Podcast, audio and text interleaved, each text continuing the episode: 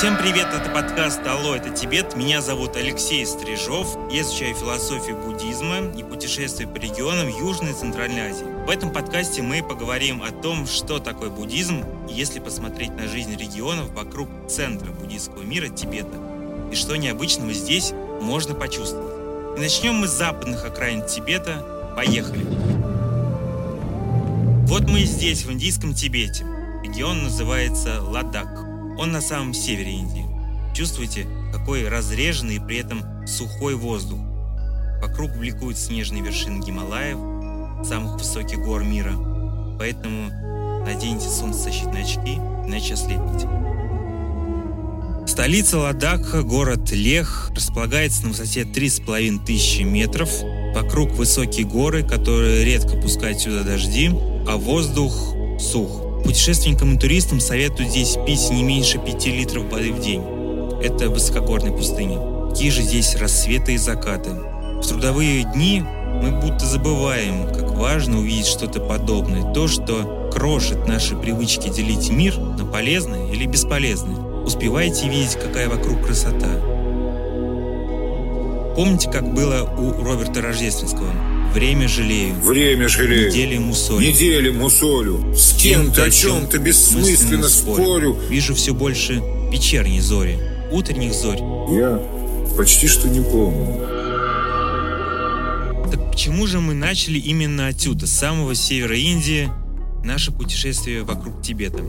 Потому что, во-первых, буддизм изначально формировался в первом тысячелетии до нашей эры именно в этом регионе, а не в Тибете. Вот неподалеку Непал, где родился всем известный исторический Будда. Вот чуть ниже Варанаси, где в пригороде он впервые рассказал ученикам о постигнутых им истинах.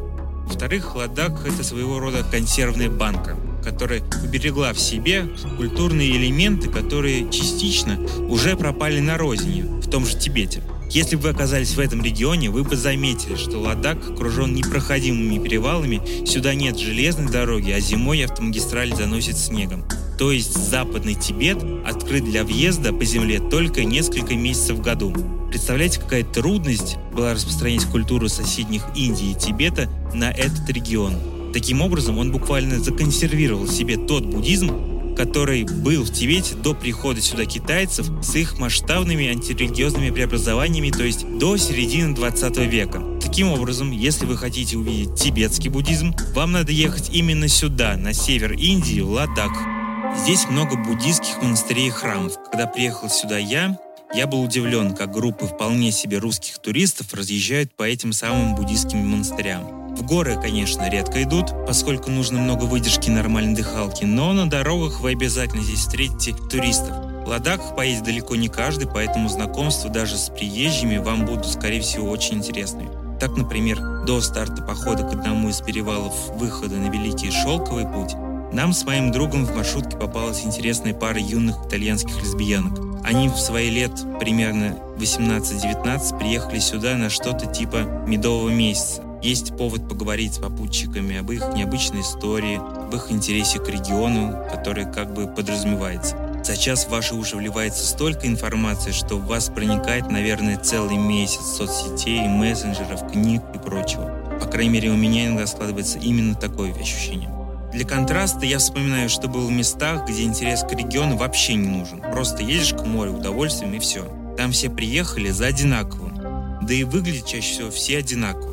В же, как мне казалось, у туристов почти всегда в глазах встречался интерес, каждый раз как-то по-особенному выраженный.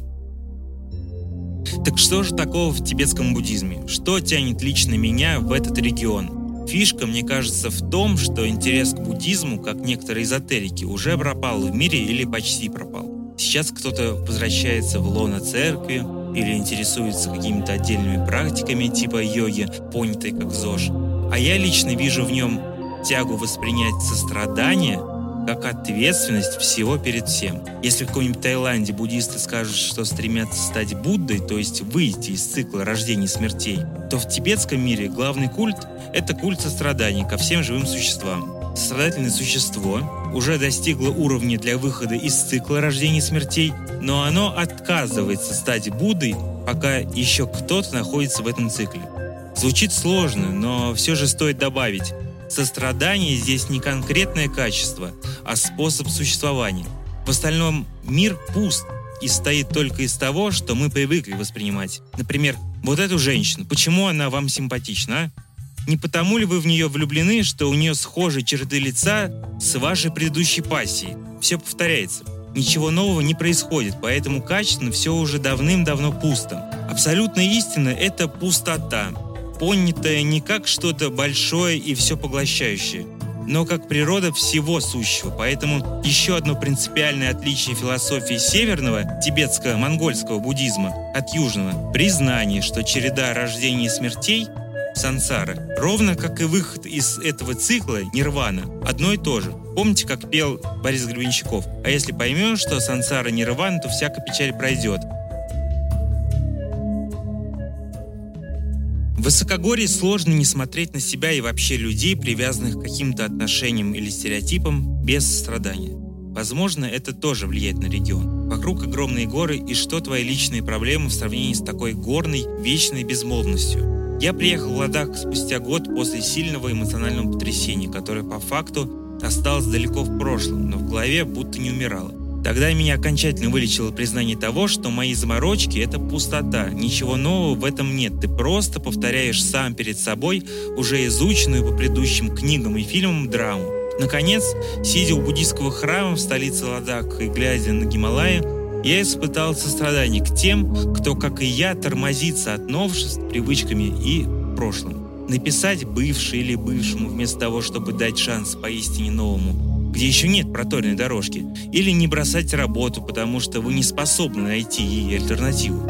Что-то не нравится – меняйтесь. Вот что главное в буддизме. Посмотрите на себя не как на личность, а как на поток. Как писал, кажется, Пелевин, это как пламя костра, которое, по сути, каждый раз разное, хотя по форме оно особенно и не меняется. Не меняйте форму, но меняйтесь и не закостеневайте в привычках убеждениях. Ничего из этого на самом деле нет, все пусто. И я не понимаю теперь, как не стремиться к новому. Ведь это же единственный возможный шанс доступа к кислороду, жизни, в наших смартфонах и последних фото в Инстаграм почти всегда сплошная плесень. Чтобы на это смотреть с улыбкой, нужно, чтобы это перегнило. В Ладаке у меня осталось пока самое яркое воспоминание о ночи, которое пока никто и ничто не переплюнул. Оно касается не человека, а именно ощущения. Итак, от засушливых долин перенесемся к пикам Гималаев, где порой очень сыро, в реальных облаках. Здесь могут формироваться молнии, общем, достаточно страшно и зябко. Промокнув перед одним перевалом, мы с другом растопили костер на навозе, говне высокогорных быков, по-тибетски яков. На нем и на других высушенных фекалиях животных топят целые дома в этих регионах. В регионах, где есть трудности с древесиной, ботинки подсыхали. Палатка дрожала на леденящем ветру. Я сделал из груды высушенного навоза себе настоящий трон. Положил на него спальник, заварил чай и приготовился смотреть на небо. Это было где-то на высоте 4,5-5 тысяч метров, где облаков уже совсем не видно. Они остались где-то далеко позади, над городами. Начался звездопад, даже Звездоград. Метеориты размером с ладошку срывались с места и падали куда-то за пики ледников. Голова кружилась, будто в кружке был не чай, а что-то покрепче. Я обрушился с вершины Эвереста на дно Марианской впадины. Бух! Отчетливо помню чувство полного освобождения от городов, классов, полов и гор. Карьерные достижения и финансовая стабильность стали ничем не лучше навоза, поддерживающего пламя костра. Я спинел просто от самой ситуации. Абсолютная истина в буддизме не может быть выражена в словах, ее можно только почувствовать. У меня хочется верить, все было именно так. Так что, уважаемые слушатели, едьте сюда, и, скорее всего, вы увидите тот самый Тибет, про который вы, наверное, мечтали. А на этом первый выпуск завершен. Буду рад, если он подтолкнул вас к каким-то новым идеям. Делитесь впечатлениями, пишите свои вопросы мне на почту или в инстаграм Tibet Empire. Ссылки прикрепляю к этому выпуску.